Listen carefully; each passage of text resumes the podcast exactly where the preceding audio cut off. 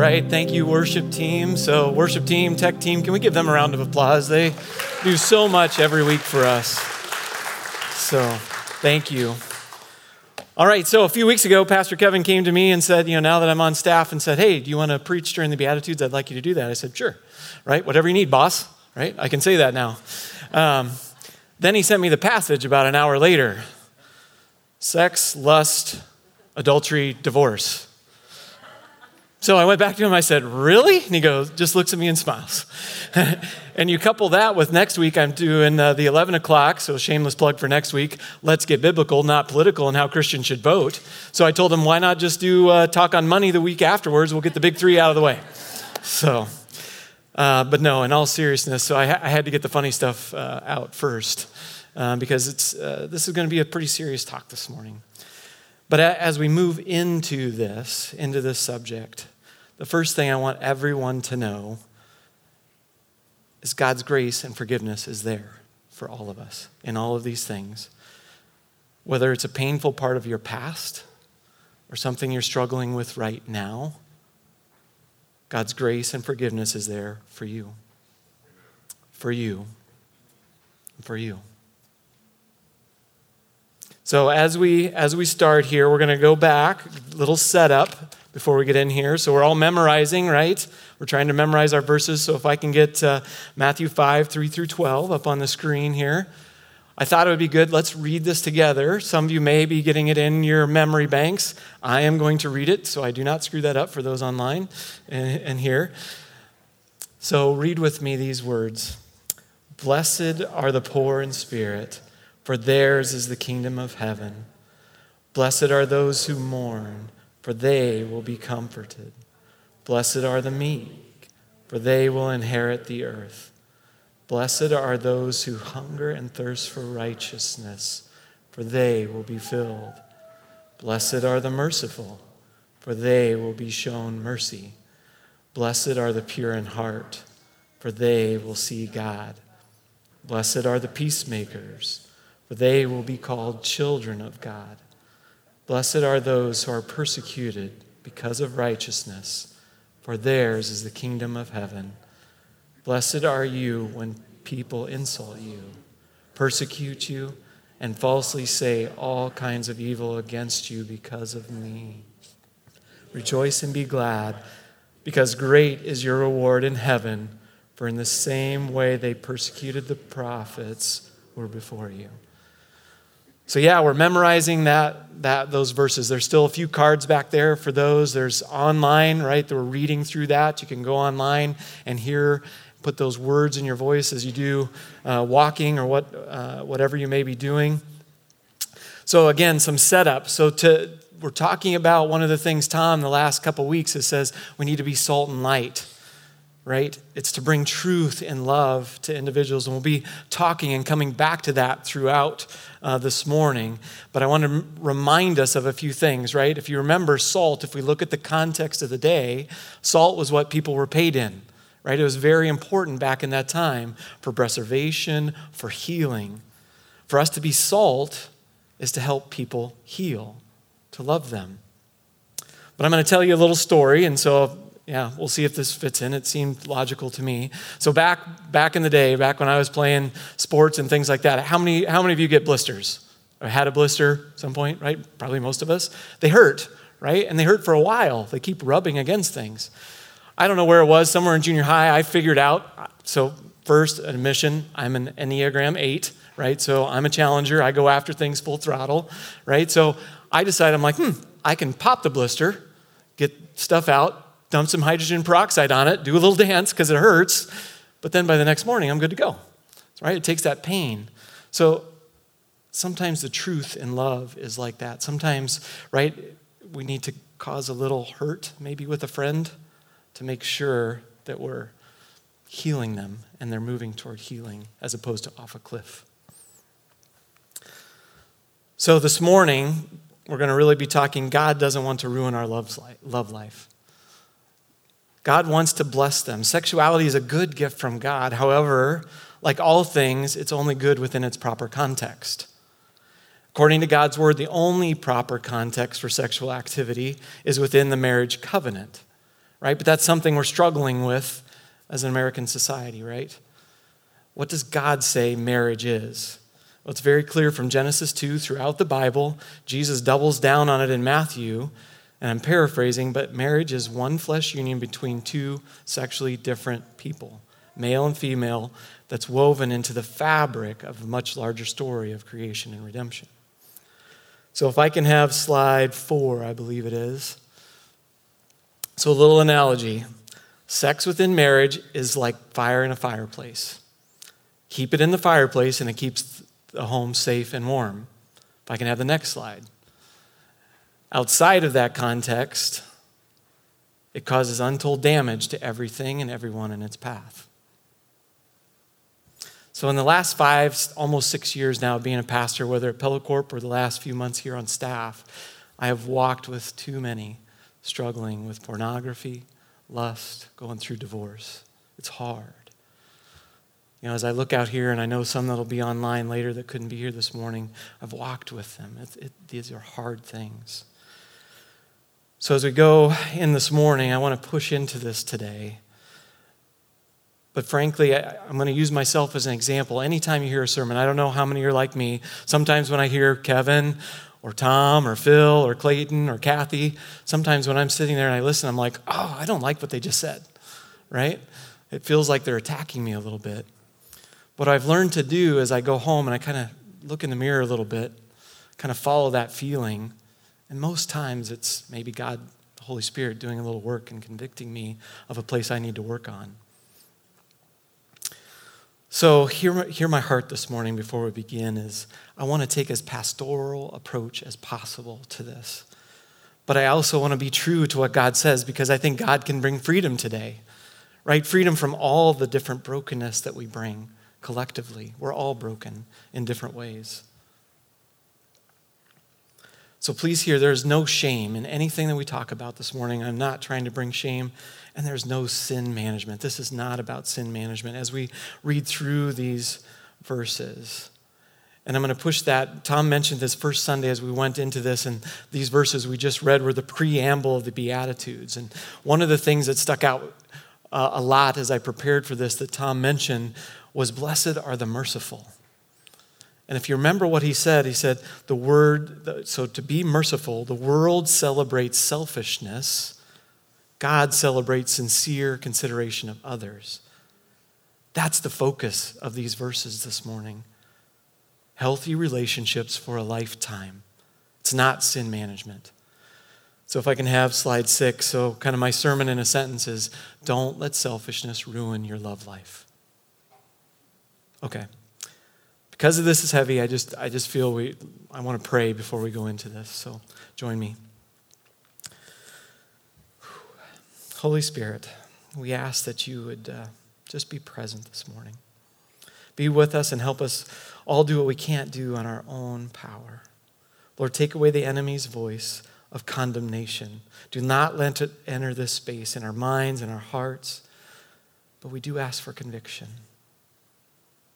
so that you, God, will lead us, that you'll lead us into a place in a better way. Guide our discussion as we explore your word. Help us discern, discern your truth. As we know, we all fall short. We are all broken here this morning. And we work to move in line with your spirit as you lead us. Amen. All right, so our verses for this morning Matthew 5, 27, 27, through 37. So if you have your Bibles, there's a few in the back. If you need those or your devices, I think we have them to be on the screen as well. So we'll start. Adultery and lust, verse 27. You have heard that it was said, You shall not commit adultery. But I tell you, that's an important phrase as we go through all this. But I tell you that anyone who looks at a woman lustfully has already committed adultery with her in his heart. If your right eye causes you to stumble, gouge it out and throw it away. It is better for you to lose one part of your body than for your whole body to be thrown into hell. And if your right hand causes you to stumble, cut it off, throw it away. It is better for you to lose one part of your body than for your whole body to go into hell. Divorce. It has been said, anyone who divorces his wife must give her a certificate of divorce. But I tell you that anyone who divorces his wife, except for sexual immorality, makes her the victim of adultery, and anyone who marries a divorced woman commits adultery. Oaths. Again, you have heard that it is said to the people long ago, Do not break your oath, but fulfill to the Lord the vows you have made. But I tell you, do not swear an oath at all, either by heaven, for it is God's throne, or by the earth, for it is his footstool, or by Jerusalem, for it is the city of the great king. And do not swear by your head, for you cannot make even one hair white or black. All you need to say is simply yes or no. Anything beyond this comes from the evil one. People of God, this is the word of God. Thanks be to God. All right. So, the, First of all, the natural progression. Hopefully, you see it here. You know, this, this was entitled, if you looked at the bulletin, Marriages, right? So, how that connects as we go through the morning is lust. If we lust, moves to adultery, moves to divorce, which we broke a vow, right? So, that is how these kind of connect together as we move through this morning. But as we read that, so that these first few on, on lust and adultery, there's really two sections. So I'm going to start, I'm going to spend most of the time on these four verses this morning.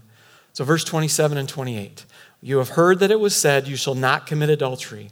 But I tell you that anyone who looks at a woman lustfully has already committed adultery with her in, her in his heart.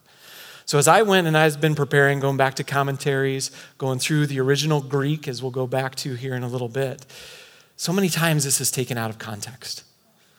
So, if we go to Genesis, after you get past the sex part, this is fundamentally that we as humans eat the forbidden fruit. We do what we want to do, not what God wants us to do. And we tear apart what God has joined together. It's a heart thing. It's a selfishness thing. See, culture says it's just sex. Who cares? No harm, do what you want to do. But God doesn't. Culture says we can be selfish. God says we need to think of others above ourselves.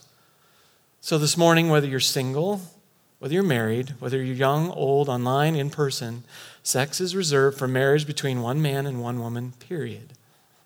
Outside of that, it will destroy a current or can destroy a future relationship through shame, guilt. But see, Jesus pushes us. He pushes us more than that. So if you're, if you're like me at all, actual physical adultery, I think, hmm, yeah, I'm probably pretty good there. I'll check that box and on the sin management list and we can move on to something else.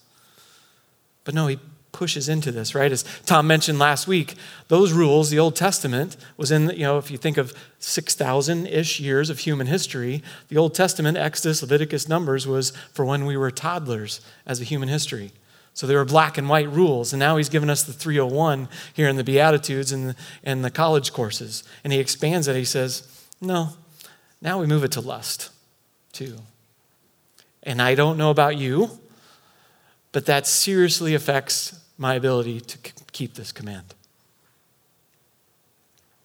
So now we're going to push. I'm going to go a little bit aside, but I think it's important we go here. Darren W at trcpella.com. Right? I have an email now, so you can email me that. Um, good and bad. You know, you can give encouragement too. Um, pastors like that. Uh, but the pornography industry is $100 billion, over $100 billion a year. 90% of our young men, 60% now of our young women will have seen pornography before they graduate from high school. So, again, I don't do umbrellas of mercy. That's not my thing. But I'm going to push here, right? And I'm, I'm going to first say I'm as guilty as any on some of these, right? So, so hear that, first of all. Game of Thrones, not good. Sports Illustrated swimsuit issue, not good. Fifty Shades of Grey novel, not good. The Bachelor or Bachelorette, not good. And I'm going to push a little bit, and those that know me, I'm a techie, right? I have 40 devices in my home. I counted them up, 41 actually, that are connected to the internet, okay, including our new washer and dryer. I don't know why, but it is. It tells me it beeps when it's done. So technology is neutral, and I'm a techie, but anything in this world can be used for good or bad. I hope right? And, and again, I'm not pushing and I'm not making saying any statements about it. I hope people have as much diligence when they give their kids these in second grade and putting covenant eyes or other software on to make sure you know what your kids are looking at because this is a gateway to anything. I hope you have as much passion as that as you do about a book in the library where 60 kids go, maybe. Okay? Enough on that. Why do I say that? Because our attitudes start with each image. For me, that image, as far as I can recall, I'm 47 now, so some of these memories are getting a little older. But as third grade at a friend's house, I went out to use the, use the bathroom and I saw their dad watching something that those images are forever in my mind. And that starts the slippery slope. So now, if we go from that aside back to the text, we see the next phrase in verse 28. And I'm, chant, chant, you know, it's, it, Jesus says, This is muy importante from my Spanish classes, right? This is very, very important because Jesus says, But I tell you, hey, pay attention. This is Jesus' authoritative word on the matter. And he's poking, if you look at the context of this, he's really poking at the Pharisees. Yes, he's talking to the people there, but he's poking at the Pharisees, the pastors, the people like Kevin, myself, Tom, and others.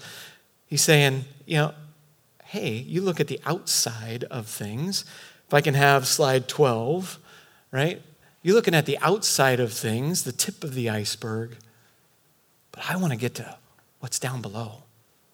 What's in your hearts? What's in your mind? That's what's really matter because if you don't change those, you can do all kinds of things. And we'll talk about that more here in a second. So I want to address a, a, couple things as we go into this things I've heard people say, and I may have even said of them, I probably have at some point. Some people say when they read these verses, they say, Well, you thought it, you did it. Right? I, that's not really true. So if we go back, if I can have the next slide. So if you go back to the original text, right, we're translating. If anybody's studied a foreign language, sometimes words don't translate completely, right? They just don't have the same, quite the same meaning when you move to a different language. So as I went back and I really reviewed this, there's a word that actually seems to be missing that was in the original Greek, pros. And what it means is moving toward a goal. goal. It conveys intentionality not just thinking about someone being attractive, but actively moving toward lust. And the word he used here for lust, and I'm going to slaughter it probably, somebody can correct me later, is epithumio. And it's used as a verb, right? So I'm going to channel our inner fifth grader here and ask you a question, right? My mom was an English teacher, right? I failed her miserably. I never mastered the English language, but a little grammar lesson, right? And English is hard. It's not always, but most of the time, what is a verb used for? Action. Woohoo! Smarter than the fifth grader. We got it. Good deal. Nice job. So, yeah, action. It conveys action, and that's what it does here. It's not just a mere feeling or pastoral or just a visceral thought that comes really quickly in your mind. It's to show focus, passion, to greatly desire to have something. It's the same word that Paul uses in Romans when he's talking about the 10th commandment that thou shalt not covet. So if we go to the next slide, so the top of the next slide is the, the verse we read, the original, right? I'm going to suggest the bottom is maybe, maybe a better translation. And that better translation was, but I tell you that anyone who looks intently, with intentionality toward a goal of lusting at a woman with great desire and passion to have her, covet her, has already committed adultery with her in his heart. Darren, why are you saying that? Well, there is a big difference between noticing or appreciating a beautiful person and committing adultery and lust. There is nothing wrong, nothing wrong with saying, wow, that's a beautiful woman. Oh, that's a handsome man. God creates beauty. He wants us to appreciate beauty. But, but as soon as we start moving and focusing, and it's not a, just a visceral thought that goes through your mind and you're focusing on moving it toward lust and sex, sexual activity, now we got a problem. And another thing that I hear a lot is well, if you thought it, you might as well do it. Whew. How many times have I heard that one? That's not true. I mean, think about it in a different context, right? If I think somebody's a jackwagon, right, going and the and anger, and I, well, then I might as well just kill him. Well, no, the act is always worse than the thought, right? Yes, both are sin, but physical adultery is far worse than lusting in your mind and your heart. Still both sin. God points that out. All right, so what do we do? Verses 29 through 30. Um, if, you, if your right hand causes you to stumble, gouge it out and throw it away. It is better for you to lose one part of your body than your whole body to be thrown into hell. And if your right hand causes you to stumble, cut it off and throw it away. It is better for you to lose one part of your body than for your whole body to go into hell. Whew. Jesus does immense words there. How would you like to come in for pastoral counseling and Pastor Kevin or one of our other pastors, Katie or I or somebody else, tell you those words? Well, let's just gouge out your eyes. Yeah. but see, the eye is an instrument for lusting, the hand is an instrument for stealing, both present in adultery. So, talk, talk to your neighbor real quick, 10 seconds. This hopefully is a simple answer. Does Jesus really want us to cut off our hands and gouge our eyes out? Anybody want to answer that? Do, do I get a no? No, no, yes. Otherwise, most all of us here would not have a hand or an eye here this morning, right? It's a hyperbole. So Jesus uses this often. It's an overstatement to make a point. See, and I, I, use this, this is a good example of, you know, most people say, and I agree, we should take the Bible literally until we shouldn't, right? We have to look at the context, just like the salt, right? Most of us this day and age didn't know they were paid in salt, so we lose some of the meaning of the text. So I always tell people read the Bible intelligently, right? Most of the time, literally, but read it intelligently. And as we see here, the Pharisees were just dealing with the external actions so that's what, what Jesus is poking at here. He's like, no, I'm dealing with the heart. I'm dealing with the heart. There's something underneath inside of us. And you can cut off a hand, you can gouge an eye out. It's not going to matter. Those are all physical things, and it makes you look good, maybe, that you're dealing with it. But you can still lust in your heart and your mind. The other point he's making is we must be extremely diligent with sin right? We got to get rid of it. Sin leads to hell. Yes, there is a heaven and a hell, and the choices we make or don't make are leading us in a direction. Sin matters. But again, this isn't punishment, it's to help us stay away from pain and hurt. And I'm going to bring back salt and light. Again, what does, what's the right question? What does that really look like? So, parents out there, or if you've ever dealt with kids, aunts, uncles, grandparents, you know, fun neighbors. if you've dealt with kids, right? You know at a young age. There's a book by Jim Hunter that we read uh, when I was at Pella Corp. It's about servant leadership. So even though it's a business book, it talks about Jesus because most religions recognize him. Even though we say he's a savior, most religions recognize he's a good teacher and look at the following. So they use that. And it talks about hugging and spanking, right? Encouragement, discipline. The Bible is full of that. Proverbs is full of that. Jesus does that to his own disciples. So, true love, if you're in relationship to someone, sounds like this example I did with a friend of mine. It's going and telling them and putting covenant eyes on all of their devices that I can now see what they're, you know, see and get a text of what they're looking at, what they're watching, and having a conversation bluntly to say, stop flirting with women at work. You're married. Because I've heard too many people say, oh, who am I to judge? Right? Oh, who am I to?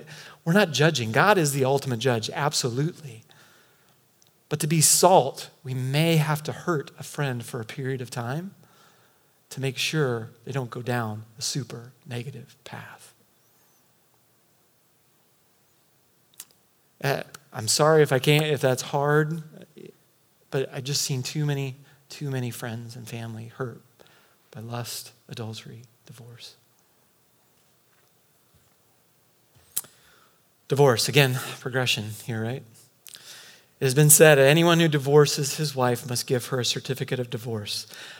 But I tell you, there's that phrase again, that anyone who divorces his wife except for sexual immorality makes her a victim of adultery, and anyone who marries a divorced woman commits adultery. See, Jesus is speaking about this here again because it's a slope. If we deal and resolve our lust issues, we will most likely never be unfaithful to our spouse and thus never need to consider divorce. to break our oaths, because I can see from time we're not going to get to oaths. Um, if you allow God to rule in your life, you will experience satisfaction.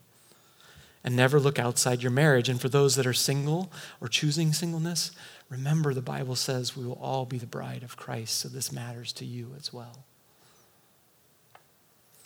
And remember, there is grace. I want to go back to what I said. There is grace. If you've been divorced and remarried, God is God of grace and a God of mercy. But we have to look at all of context. God never approved divorce. If you look at all of Scripture, the best we can say is He allows it. Here we see that for physical, sexual immorality. If you expand and look at all of Scripture for abuse, the person isn't a believer. Why? Marriages are made in heaven, and God does not believe in no fault divorce. There are always two sides. God knew that divorce would cause hurt and pain. And our society doesn't take marriage seriously. If I want to do something different, I'll just get a divorce. But that's not what God intends.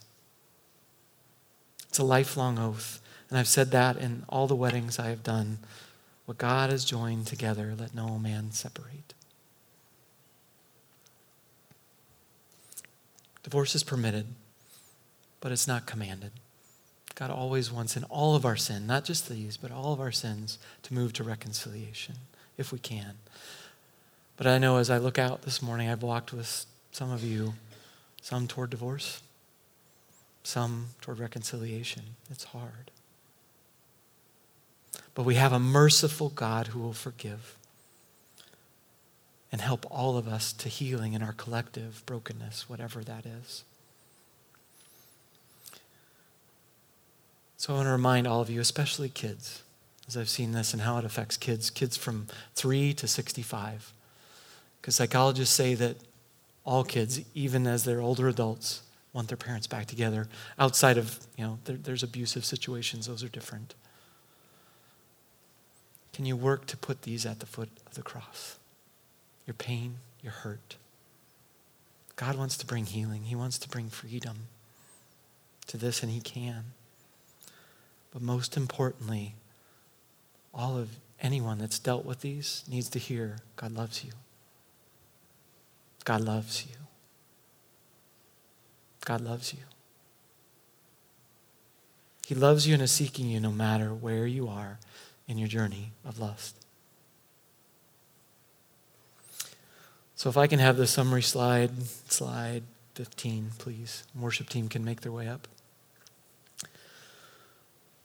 So, a few takeaways. So, first, we have to admit we are broken, all of us, right? Whether it's this, and we're going to be unpacking anger and enemies and many other things, right? God can meet all of us in our brokenness. Many, if not all of us here this morning, have some level of sexual brokenness in our past. God can handle it, put it at the cross. Second, protect your heart. Right? How do we do that? Continue to memorize the Beatitudes and other scriptures. Put the words of God in your heart so they can come to you when you need them. A simple thing guide your eyes and ears. Simple but not simple, right? Go back to the simple song Be careful, little eyes, what you see, right? If you're struggling in any of these areas, make a covenant with your eyes. Talk to a friend. Put protection on your digital devices. Have someone be accountable to you. I tell my wife she knows all the shows I have. She can see, she can see my login and all this stuff. Again, not because I'm a bad person, but as I tell people why I lock my door in Pella, Iowa, not that I feel like I need to, but to keep honest people honest. And honor your marriage, right? The one you're in or the one you may be in, right? Date responsibly. And if you're married, keep dating right? Are you working to not be selfish? Because that will ruin your love life. And it's a heart condition that Jesus is waiting to help all of us with. And as we move to communion, yes, God hates lust and divorce, but he doesn't hate divorced people or those that lust. We have all sinned and need God's grace, and He is showering down that grace for all of us for struggling here with anything else. And what we need to remind ourselves again is God loves you. And then remind ourselves again, God loves you. And remind ourselves again that God loves you because that creates a slippery slope to truth. So, what a great way to remember the grace and forgiveness as we move into celebrating the Lord's Supper.